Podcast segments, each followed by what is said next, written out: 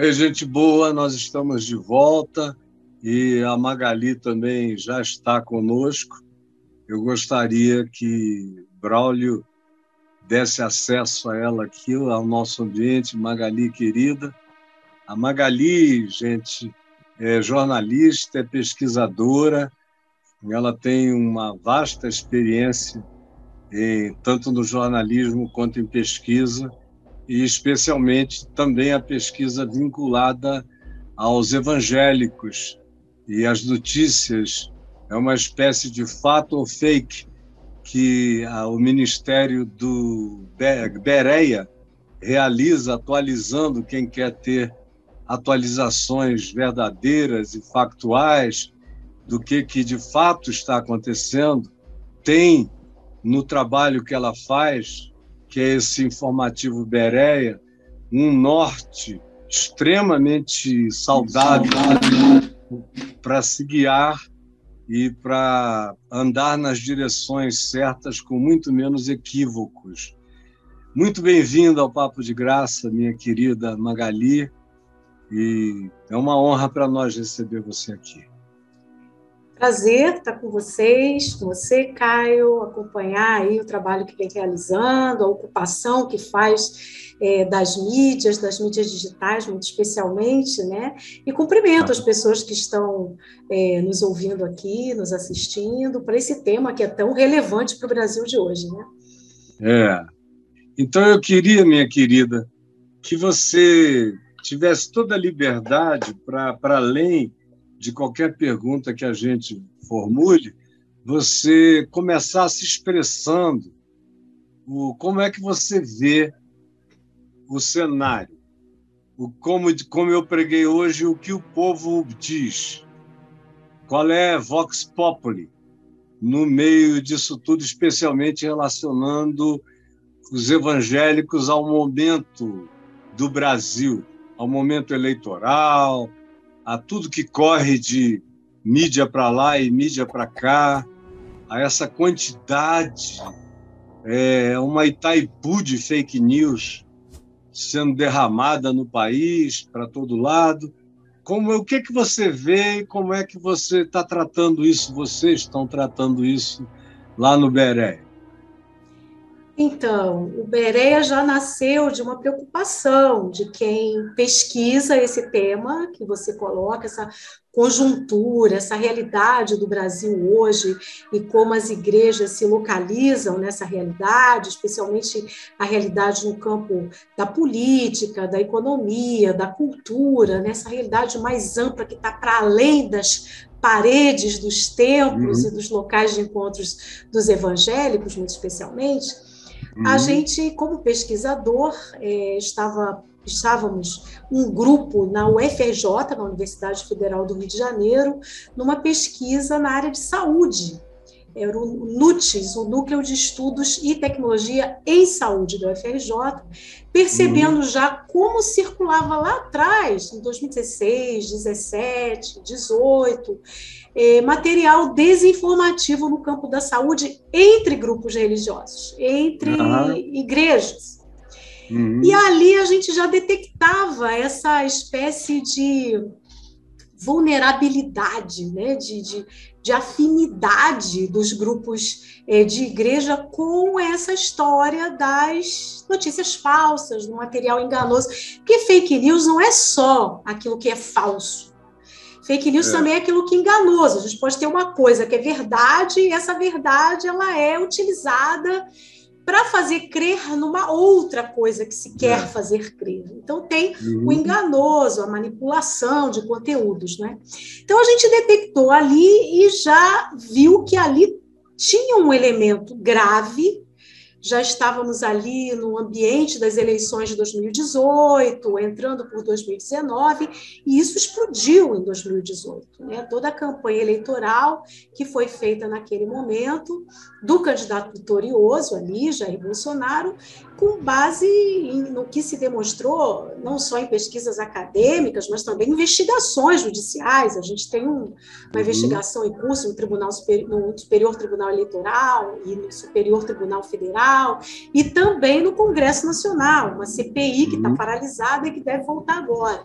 Então, tem muitas é. investigações que corroboraram aquilo que a gente verificou lá atrás essa espécie de afeição, eu gosto dessa palavra, né? Quando as pessoas têm afeição, quando elas se deixam afetar por um é. determinado conteúdo que circula nas mídias, e nesse caso, as, as, a desinformação, a mentira, o conteúdo enganoso. Então, a nossa conjuntura hoje, a nossa realidade hoje, ela está muito abraçada, muito condicionada a essa realidade da desinformação. E isso chama a atenção no que diz respeito a grupos religiosos. Uhum. Você chegou a ler o livro Guerra pela Eternidade? Do doutor Benjamin, eu não estou lembrando o nome dele. Não, eu, eu não li esse é, livro, não. Do que, que ele trata? Terrebal, uma coisa assim, o segundo nome. E é sobre exatamente os fundamentos disso. Ele ficou algum tempo nos Estados Unidos, conseguiu se infiltrar no grupo do Steve Bannon.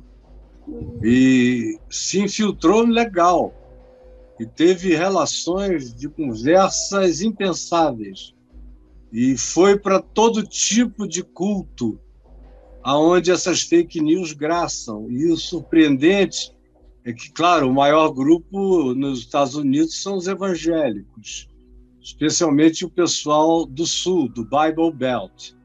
E mas os supremacistas brancos, a Ku Klux Klan, e também grupos de bruxaria de floresta, aquele pessoal que gosta dessa do misticismo medieval, os cavaleiros templários, que, que não existem, que são só fantasias e carros alegóricos, mas um pessoal que brinca disso a sério, um monte de gente grande.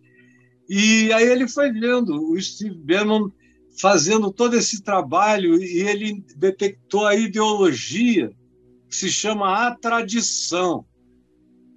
A tradição. E aí todas as coisas vêm para esse ter de tradição grande, sim, que não é a, o uso cotidiano da palavra tradição.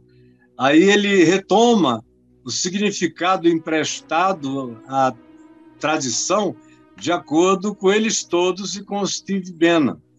Mas ah, quando eu li esse livro, um monte de coisas que eram certezas minhas, mas muito intuitivas e baseadas em 50 anos de convívio com o meio cristão evangélico, você acaba ficando com sensores na pele, em tudo que é lugar, você anda com aqueles sensores arrepiados, né? Você vai virando um sensor ambulante de sentindo as coisas.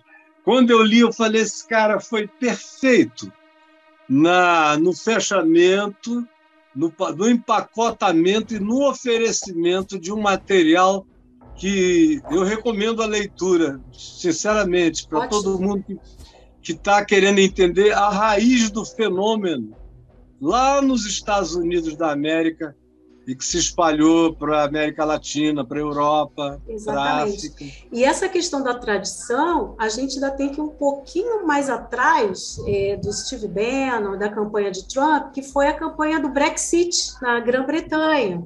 Uhum. 2000, no próprio ano de 2016, eles foram muito bem sucedidos em, em conseguir fazer uma campanha para retirar a Grã-Bretanha da União Europeia, né, a campanha do Brexit, Exit, Britain, né, sai a Grã-Bretanha, com base nessa ideia de tradição. É, é isso vem, foi muito forte ali, criou uma espécie de padrão é, é, é para se trabalhar com essa noção de pânico moral, de colocar um terror verbal, em que as pessoas tinham a sua tradição e a sua história ameaçadas pelos grupos que então atuam no tempo presente. Lá na Grã-Bretanha, no caso, os imigrantes, e a é, União Europeia é. representava isso, né? E, e, o Bannon, o grupo do Bannon, vai beber dessa fonte e, e construir a campanha de Donald Trump, que inspirou então a campanha no Brasil e em outros lugares do mundo também, e se estabelece, então, uma forma de fazer política muito baseada, que alguns vão chamar de é, é, é, guerra de, de, quarta geração, e que é a chamada guerra híbrida, que não passa mais por uma guerra é, com armas, né? mas uma guerra uhum. discursiva e pelas uhum. mídias é, é, digitais e que foi uhum. o que uhum. aconteceu muito fortemente nos Estados Unidos. Tentou se repetir a fórmula no ano passado nos Estados Unidos, mas não se conseguiu. Eu acredito uhum. que este ano no Brasil nós vamos viver novamente essa experiência, mas não vai ser também o que se viveu em 2018, porque a realidade é muito dramática claro. é, do Brasil, então pesa muito é, a, a, pessoa que vai ao supermercado, que tem que andar na, no transporte público, que está doente, que está desempregado, isso tudo vai pesar nas decisões. Tanto é que essa, a gente no coletivo Bereia já detecta que o conteúdo da desinformação já está migrando, já está mudando, porque não, não cola mais repetir o que foi feito em 2018. Né? Então a gente uhum. já, já sente uma alteração. É.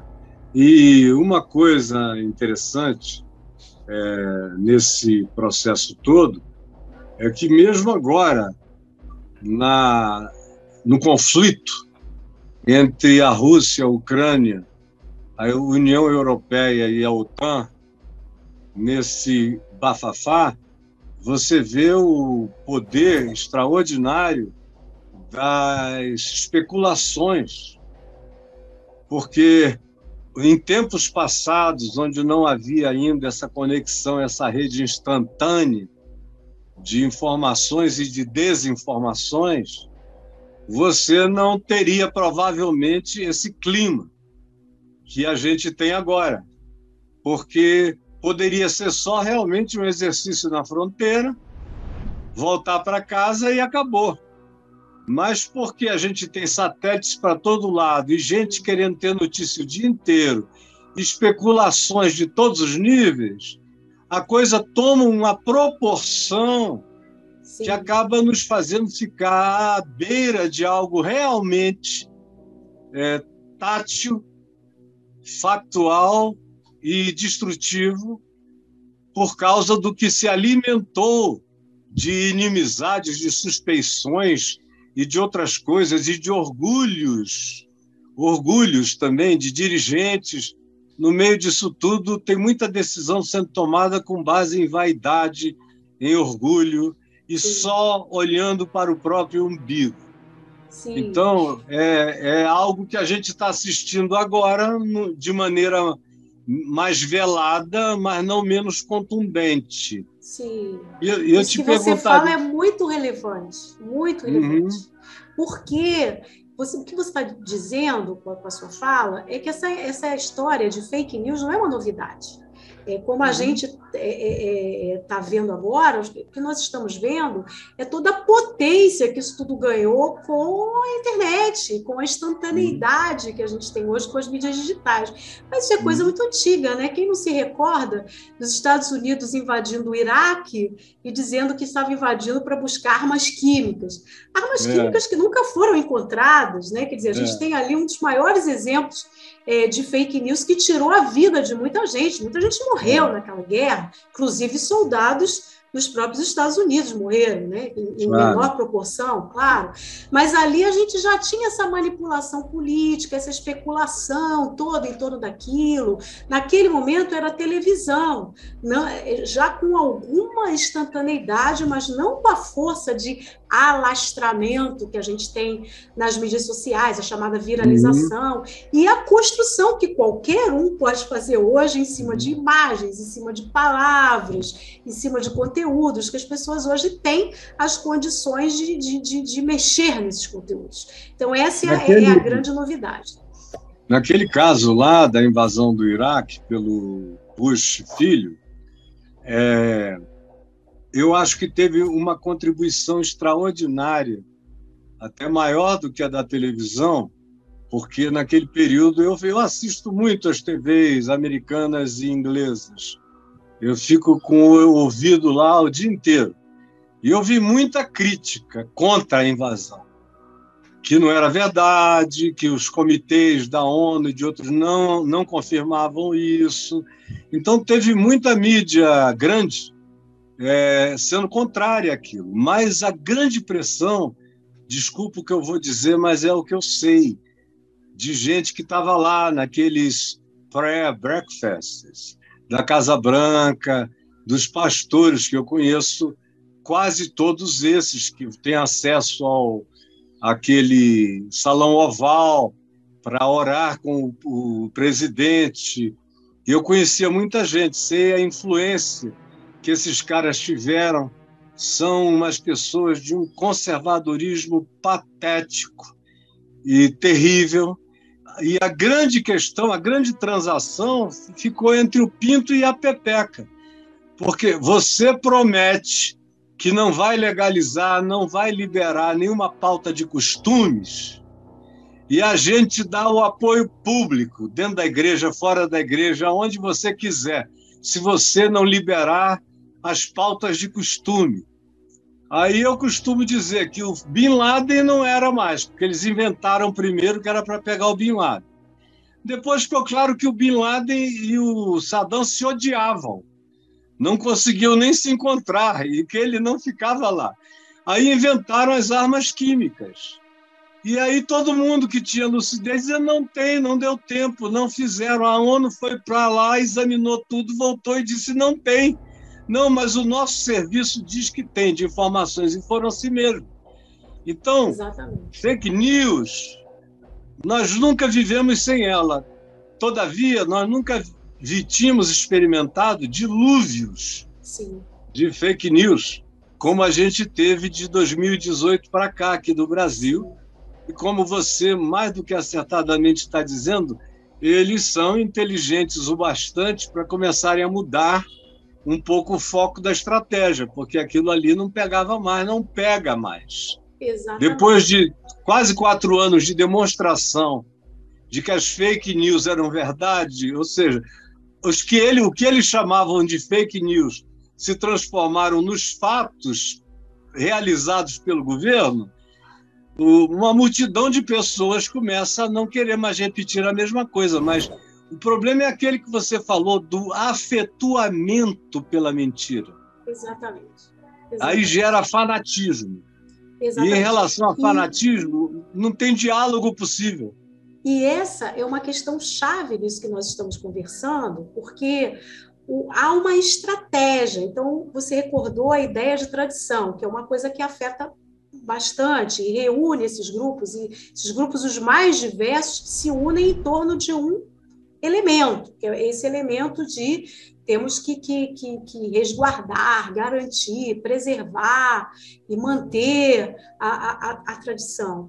É, no nosso caso aqui, é toda essa pauta, como você já mencionou, é, de costumes, de, de moralidade religiosa, no caso que atinge grupos religiosos muito fortemente, mas não só, também uma parcela bastante moralista e conservadora da sociedade brasileira, especialmente uma uhum. classe média, e também empobrecidos, ressentidos, porque tem muito ressentimento nisso. Ressentimento uhum. com as uhum. transformações da sociedade, ressentimento uhum. com mulheres que, que ocupam lugar em que pessoas pensam que elas não deveriam estar, pessoas uhum. negras que ocupam lugar que pensam que não deveriam estar. Então, esse ressentimento não está só é, nos brancos é. de classe média, também está entre empobrecidos. Então, esses grupos que criam esses conteúdos para influenciar, porque o que, que, marca a desinformação, aquilo que a gente chama de fake news, são os conteúdos que são criados para influenciar o espaço público, é.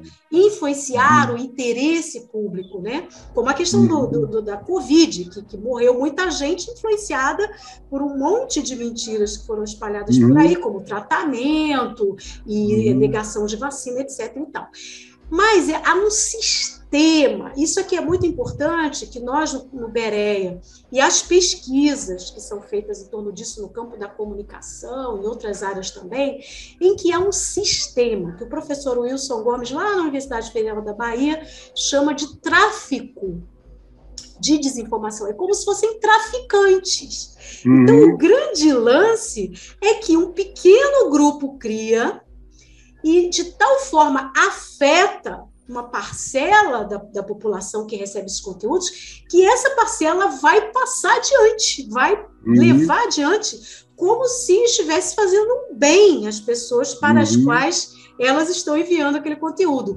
No caso das é. igrejas, como se estivessem evangelizando com aquele é. conteúdo. É. Salvando, salvando pessoas. os ignorantes. Exatamente. Então, uhum. é, é, essa é a grande tacada, o grande lance dos é, é, donos do tráfico de informação uhum. é criar viciados. E esses é. viciados que se tornam em traficantes de conteúdo e que é, estão presentes não... em boa parte das igrejas. É verdade. Eu não gostaria de ser exagerado, mas, na minha observação, é, os maiores traficantes de fake news no Brasil, hoje em dia, são os pastores porque ninguém tem mais acesso a grupos que se reúnem para ouvir ou para se deixarem conduzir ou dirigir, ou seja lá o que seja, que seja o centro e o eixo daquela comunidade, do que os grupos religiosos. E aí eu fico vendo as pesquisas, eu vejo que o povo já fez um determinado afastamento. Já tem uma multidão do povo evangélico dizendo que vai votar em outro candidato ou em outros candidatos. Povo.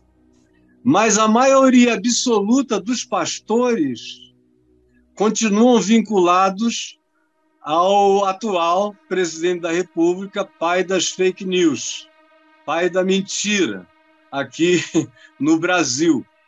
Pastores o povo é muito mais, eles estão lá, vão ao culto, o pastor diz amém, eles levantam a mão, mas eles deram uma cansada e te, perderam parentes, sepultaram filhos, aprenderam por eles mesmos que obedecer aquilo é loucura, que mata mesmo, que adoece sério, enfim, dentre muitas outras coisas sugeridas. Então, o povo por uma questão de sobrevivência, graças a Deus, pelo espírito da sobrevivência, essas pessoas estão começando a se afastar e buscando outras alternativas, de modo que já tem agora, dentro da igreja evangélica, segundo as pesquisas que eu vejo, menos gente comprometida com o atual presidente, embora a maioria dos pastores estejam ainda comprometidos por, aquela, por aquele complexo de inferioridade, adoram ser chamados, adoram fazer orações públicas lá, adoram ter seus nomes, como eu vi essa semana o presidente da Assembleia de Deus do Brasil. Ah, eu tenho assim um carinho antigo, sabe? Eu já servi com ele em tantos boards e durante tantos anos e conheço a família toda. Me dá uma tristeza brutal e por isso todo mundo sabe o nome dele, mas eu não menciono quase nunca. Ele é o presidente da Convenção Geral das Assembleias de Deus, da maior Assembleia de Deus do Brasil, dizendo na sua igreja que o governo tinha determinado que os prefeitos só iriam receber dinheiro através do pastor. Você viu esse vídeo? Sim. sim. É um vídeo assim absurdo. E ele dizendo com aquela tá dentro alegria... do pacote das emendas parlamentares, né? Isso, com aquela, com, com, aquele, com aquelas emendas ocultas lá, com Exato. dinheiro que ninguém sabe.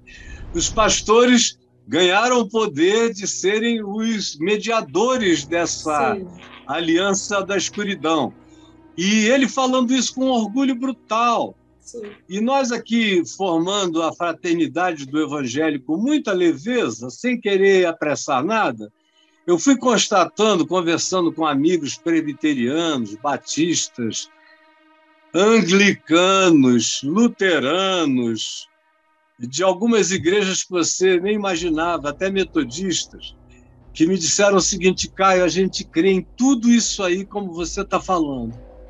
Mas, no nosso caso, que somos igrejas históricas, nós temos medo de aderir à fraternidade e recebermos como punição, já que nós somos eleitos pela Assembleia, as igrejas históricas elegem os seus pastores, a gente tem medo da punição do povo, porque aqui é classe média alta, e por incrível que pareça, ainda tem mais gente seguindo isso do que entre os pobres. E eu ouvi isso para todo lado, de igrejas que supostamente sempre foram as mais emancipadas na consciência. Então, ainda tem, apesar do povo estar tá fazendo essa migração, é mais o povo simples que está tendo essa coragem do que o pessoal das igrejas mais tradicionais, onde o pastor enxerga tudo, mas não tem coragem de fazer nada para não perder o salário. Então, e esse é... exemplo que você traz da, do presidente da convenção das Assembleias de Deus, esse vídeo, essa história escandalosa, que, que é um escândalo, né? isso vira é. público nesse momento, é um dos maiores exemplos de desinformação e fake news que a gente tem, que é a ideia é. de que corrupção é só quem rouba dinheiro público que, que, é. que vai desviar dinheiro para sua conta. Então, coloca-se um carimbo de corrupção no fulano de tal, no Beltrano, no político, na personagem XYZ. Quando corrupção é você também lançar mão de um privilégio do cargo que você ocupa para poder tirar proveito dele. É. É, é traficante. Não, não traficante de influência. Exatamente, porque aí, no é. caso, o pastor em questão não necessariamente está usando esse valor da emenda para a sua conta bancária. Deve fazer chegar lá no prefeito, sim. Mas quantas benesses resultarão de articulações como essas? é, para a igreja X, para o pastor Y, e por aí é. vai. Né? Até então, porque o prefeito fica devendo favores, exatamente. todo mundo fica devendo favores, essa, isso volta de maneira indireta milhares de vezes. Então, essa ideia de combate à corrupção que estabeleceu no Brasil, isso é coisa antiga, vem desde os tempos antigos aqui no Brasil, é. mas se renovou nos últimos tempos pelo menos de 2013 para cá, ganha esse caráter de que corrupção é isso e só. É. Quando, na é. verdade, as pessoas estão aí praticando diversas formas de corrupção, e aí a gente tem uma das maiores fake news, é, é, é que é a atribuição desse valor dessa forma a certas pessoas e não a outras, inclusive é líderes religiosos e o próprio presidente da República e sua família. Né? É. É, eu fico olhando e eu falo toda hora sobre conceito de corrupção, para tentar fazer as pessoas entenderem como corrupção cobre um espectro imenso de tudo aquilo que é desvio do homem. É uma perversão. A versão original foi dobrada, foi virada em outra direção. Isso aí começa no caráter, não é não é na factualização de realizações, começa em caráter, em palavra, em discurso, em engano, em manipulação, em seduções. Vai, tudo isso é corrupção, da mais braba, é corrupção da alma, da mente, do ser. É manipulação, é corrupção. Tudo que pega o estado original e gera uma adulteração daquele que é o estado factual constatável, é corrupção. Exato. Então, é, é, mas é difícil explicar para as pessoas que corrupção não é só o que a Lava Jato achou. Exatamente. que antes da Lava Jato e sem corrupção de dinheiro existe corrupção política, corrupção ideológica, corrupção psicológica, corrupção oral, corrupção discursiva, de corrupção de todos os tipos. Uhum, uhum. E as influências, os tráficos de influência que são corrupção também, das mais profundas. Exatamente. Onde a gente recebe por outras fontes. Você supostamente é ético e honesto entregando para o prefeito, mas o prefeito fica na tua mão, a prefeitura é tua. Aí ele tem que asfaltar onde você mandar, tem que fazer tudo que você ordena, tem que patrocinar o que você pede, tem, ah, meu Deus, aí o, o céu é o limite. exatamente. exatamente. É. Mas escuta, e me diz uma coisa: você tem pesquisado sobretudo como? Qual é o ambiente de pesquisa que você tem e a metodologia de pesquisa? Bom, então eu, eu, a minha atuação em pesquisa ela tem duas frentes, que é a frente do coletivo Bereia, que trabalha com informação e checagem de notícias. Então, nós temos que produzir pesquisas sobre os fatos que nós temos para verificar. Então, nós fazemos um monitoramento de, principalmente, sites gospel, que são um dos maiores veículos de desinformação que a gente tem hoje entre as uhum. igrejas. Então, são os chamados sites de notícias gospel, mas é, as mídias sociais de personagens, é, tanto do, da liderança religiosa quanto da liderança política relacionada à religião. Então, a partir uhum. do que a gente monitora, a gente precisa pesquisar sobre esses temas em evidência.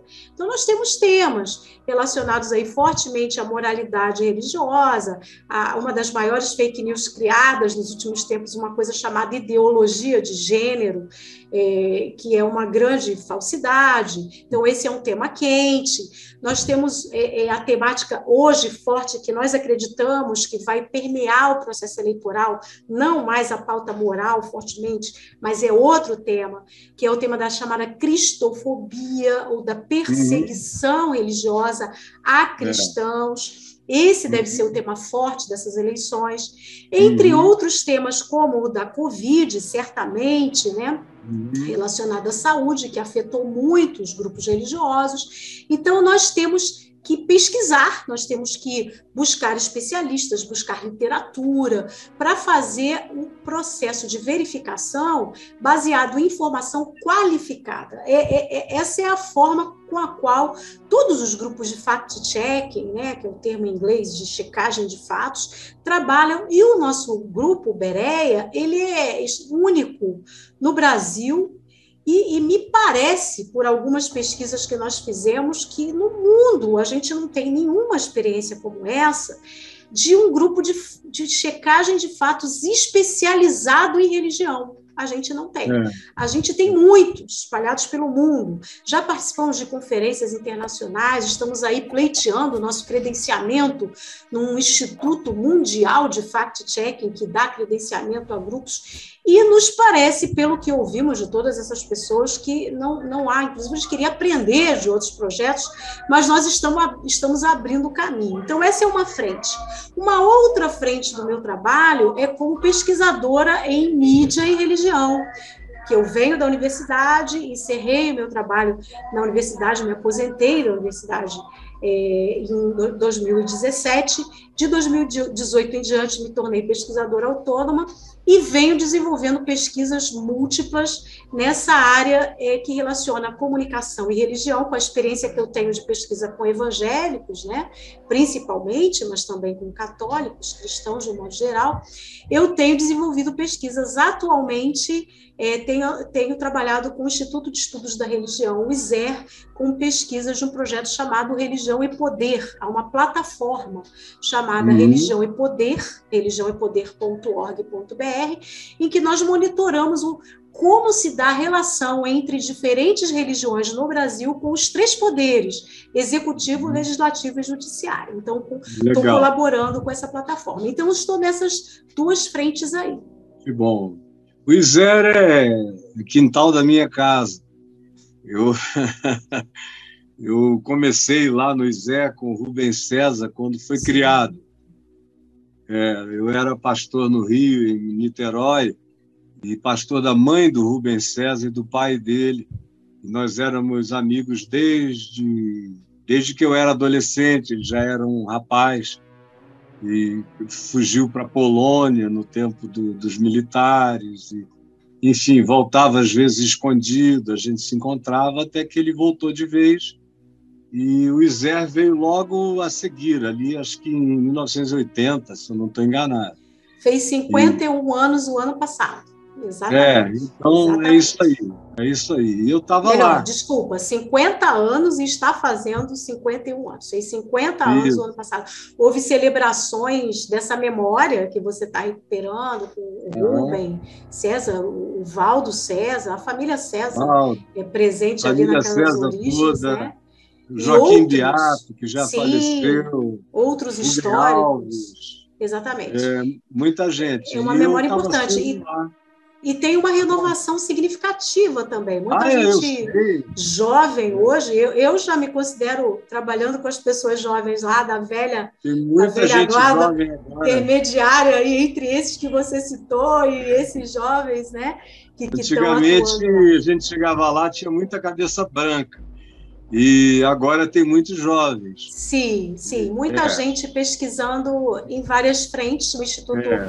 O ISER é um instituto fundado e assentado em pesquisas, oferece aí conteúdo muito interessante. É. E nessa área da religião, é, com estudos pioneiros, nós vamos lançar agora um estudo sobre as eleições de 2020, sobre as eleições uhum. municipais, um mapeamento de como foi a presença de religiosos no processo eleitoral de 2020 Legal. em oito capitais. Né? Então, está para sair já já.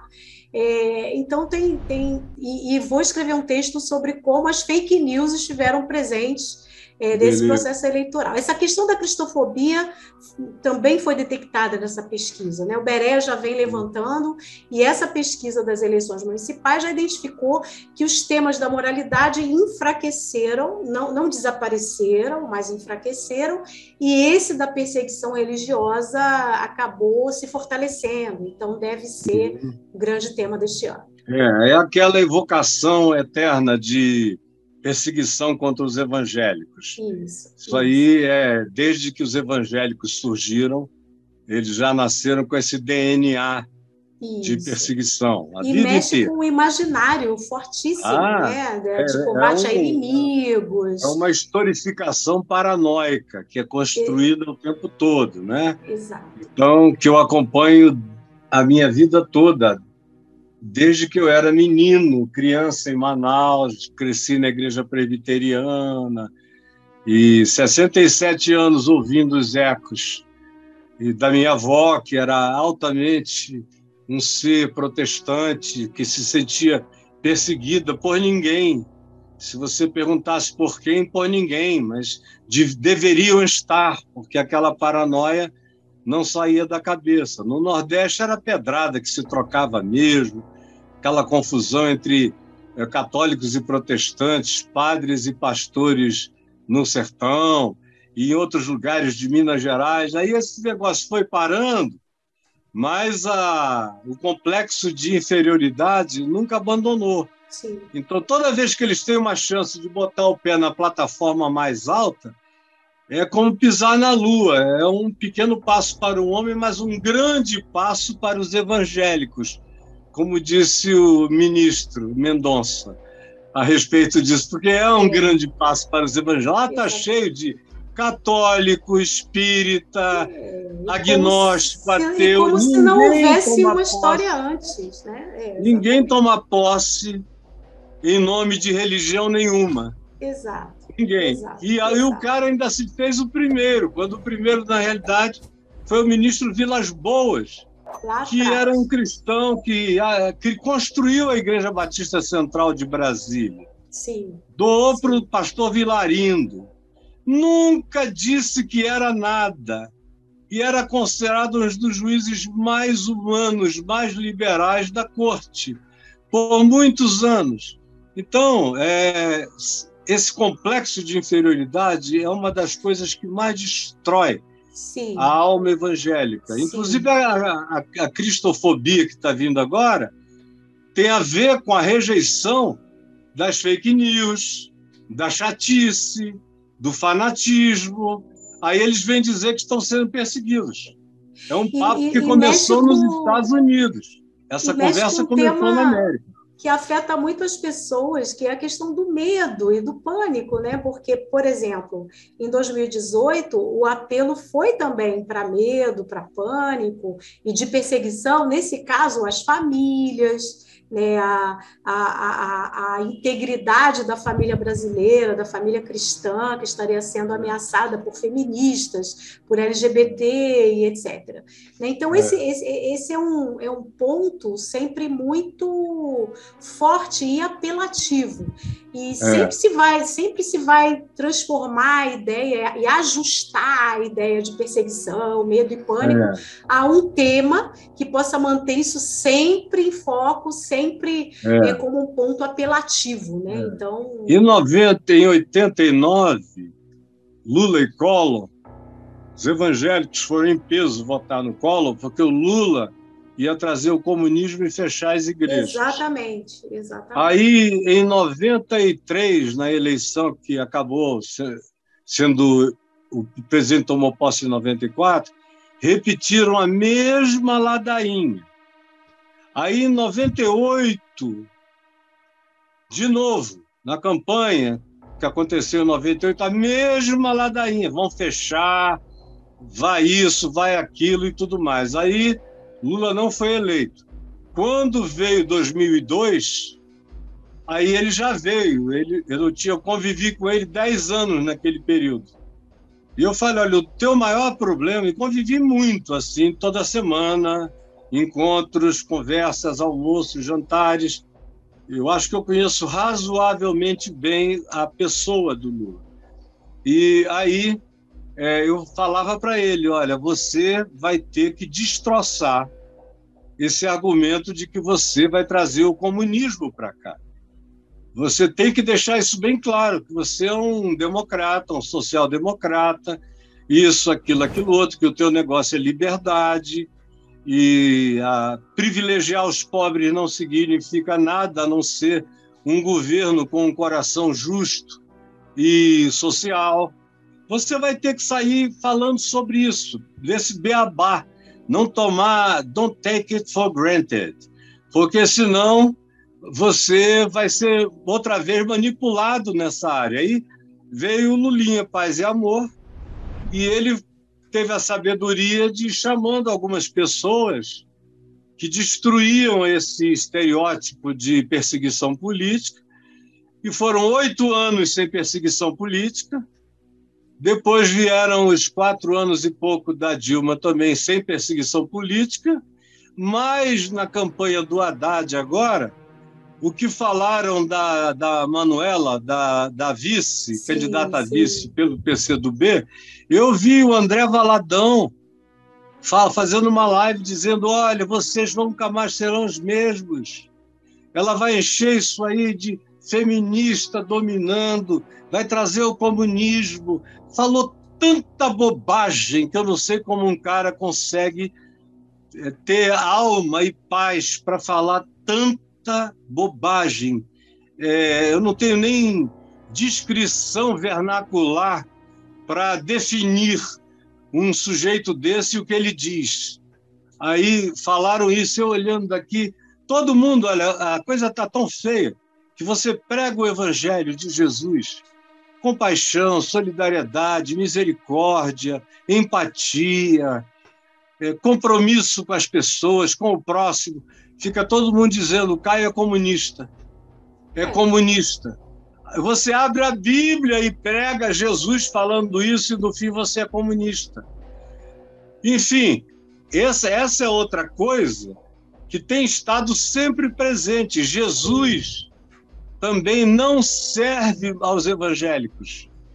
Eles são servos de Moisés, de Elias, do fogo que vem do céu, do apedrejamento dos gays, de homem dormindo com homem, de coisas diferentes, das abominações do Velho Testamento. Tudo isso está em vigência para os outros. Agora, Jesus mesmo é só um nome, um nome legal para ser um nome de sedução. Mas eles seduzem com Jesus e depois continuam com Moisés. Moisés e Elias são os patronos da igreja evangélica é condenação, pedra e bode expiatório, ou então é fogo do céu, e vamos derrubar e matar os profetas de Baal. De modo que esse espírito que está só não é desse jeito na prática, porque constitucionalmente eles estão proibidos.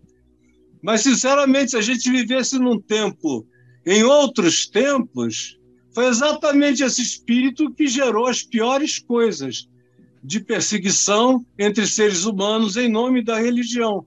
Nós é, temos uma evolução. Oi? Desculpa. A falsidade da cristofobia vai justamente nessa direção, porque é, é essa falsidade é criada para poder respaldar que as pessoas façam o que quiserem e não, e não estejam dentro de uma legislação que protege as pessoas de modo geral e, e que, e, e os religiosos é, que querem dizer o que pensam, o que querem e atacar pessoas livremente, se abraçam é, é, nessa ideia de que para poder fazer livremente não pode ter legislação. Toda legislação é. passa a ser cristofobia. Ou seja, é. É, na realidade, é um tempo complicado isso impede a, a teocracia que eles gostariam de ver, com seus pastores sendo os ayatolás evangélicos dos governos. Esse é o sonho de consumo. Uhum. Agora, é patético, mas infelizmente é assim que acontece. Agora, uma coisa é, calamitosa é você ver que, mesmo que você prove para esses pastores que o povo andou na outra direção e está caminhando em outra direção, eles vão ficar agarrados nisso até tirarem a última gota de sangue de privilégio dessa governança que está aí e que os elegeu para serem os sátrapas dos evangélicos nessa república de privilégios do cercadinho, né? Sim. Mas por com a graça a de gente... Deus, Sim, isso vai isso... passar, vai Sim. acabar. Por isso que a gente precisa estar bastante antenado, né? E é. existe um, um, texto muito significativo do Evangelho em que Jesus fala que, que os discípulos têm que ser simples como as pombas e, e sagazes, prudentes. espertos, como prudentes, como as serpentes. É. Então está na hora é. de ser serpente e uhum. de ter essa esperteza, sagacidade, de não se deixar se tornar traficante é, de mentiras, é, de é desinformação e viciados uhum. também. Tem pessoas que são uhum. viciadas, não são traficantes, não. Elas se viciam, são pessoas boas de coração e são usadas por traficantes que estes sabem o que estão fazendo. É. Então é preciso ter essa sabedoria. Né? Eu é queria colocar o, o, o, coletivo Beré à disposição. É, pois é. De, de todas Eu queria as pessoas. convidar pessoas para integrarem o coletivo Bereia, sendo fontes de informação. Isso. Uhum. Ou seja, dando informações locais que serão checadas, ou, como fake news ou não, ou dando informações factuais que elas mesmas veem, assistem, observam, constatam e que podem bater com aquilo que o coletivo Beré já está consolidando como informação a respeito de diversos temas. Isso como é que as pessoas devem se inscrever no coletivo Bereia? Então, nós temos um número de WhatsApp, que eu não vou saber falar aqui, porque eu não decoro esse monte de números, mas uhum. é só acessar o nosso site, que é simples, coletivo Bereia, tudo junto, .com.br, está aí na tela para ah. todo mundo. E é. a gente tem é, no, no, no site um número de que está informado aí que as pessoas podem nos mandar pedidos uhum. de verificação. Está aí, ó. Duvidou de uma informação, manda para a gente. As pessoas têm Beleza. que aprender a desconfiar, não acreditar em tudo, mas é. desconfiar do que se recebe, né? É, então, esse Jesus. número está à disposição de qualquer pessoa que deseje é. mandar para nós aquilo que chegou no grupo de igreja, do WhatsApp, ou no uhum. Facebook, ou no Twitter, ou no Instagram, e que você é. achou que é uma coisa esquisita, que não, não parece lá muita verdade, e que está todo mundo compartilhando, pode mandar para a gente, que a gente valoriza Volta, muito o que as pessoas uhum. falam. Muito obrigada. Olha só, é, volta aí, Bravo, para eu ler o número, por favor. Estava ótimo ali onde você tinha uma. Isso aí. É 38, não é? O código? Isso, código 38.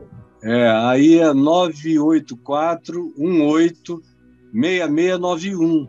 Está aí para você anotar, checar tudo e andar bem informado, como Jesus pediu que a gente andasse. Uma das palavras que Jesus mais repete é vigiai. Exatamente. Vigiai é uma repetição cansativa. Em, nos quatro evangelhos, especialmente Mateus, Marcos e Lucas, é, quando vai chegando ali perto do sermão escatológico, é vigiai, vigiai, cuidado com as fake news, falsos profetas, é fake olhos news. e ouvidos atentos também, é, olhos e ouvidos. É. Porque Sempre assim. O que você ouve falso é fake news dita em nome de Deus, em nome de Jesus, é fake news para todo lado. E Jesus passou a ser a chancela de fake news para muitos indivíduos manipuladores que usam o nome de Deus e o nome de Jesus para chancelar suas fake news para todo lado. Então, sejam, por favor, simples como as pombas em relação à malícia e perversidade mas prudentes como as serpentes em relação a não darem mole nesse mundo de mentira. Jesus disse que desse mundo tem um príncipe e que esse príncipe é o pai da mentira. Aí o cara diz que crê em Jesus e sai abraçando tudo que dizem a ele. Pelo amor de Deus, meu amigo, Jesus tem que ser a tua chave interpretativa de tudo que você lê e, usa a ciência porque a ciência faz exegese da Bíblia da natureza, do Evangelho da natureza, não é nem a Bíblia, é o Evangelho da natureza. Eu, por exemplo, leio, leio, leio, absorvo Jesus e os apóstolos, mas os próprios apóstolos eu checo com Jesus, porque Jesus nunca mandou tratar bem o escravo, ele queria todo mundo liberto. Jesus Jesus está para além dos apóstolos. Então, até o que os apóstolos disseram, eu checo com Jesus. O que Jesus praticou, fica. O que Jesus não praticou, roda. Então, é simples assim. E na ciência, eu sou um cara que passo o dia, acho que lendo mais ciência do que qualquer coisa hoje em dia. Porque ela é uma revelação de Deus que se renova, tem a humildade de dizer, bom, tem mais, a gente não sabia tudo, estamos aprendendo, cresceu, olha só, e tal, não tem dogma. A ciência não trabalha com dogmas. E aí, portanto, ela se engana menos do que aqueles que trabalham com dogma, porque o dogma é o teto do argumento.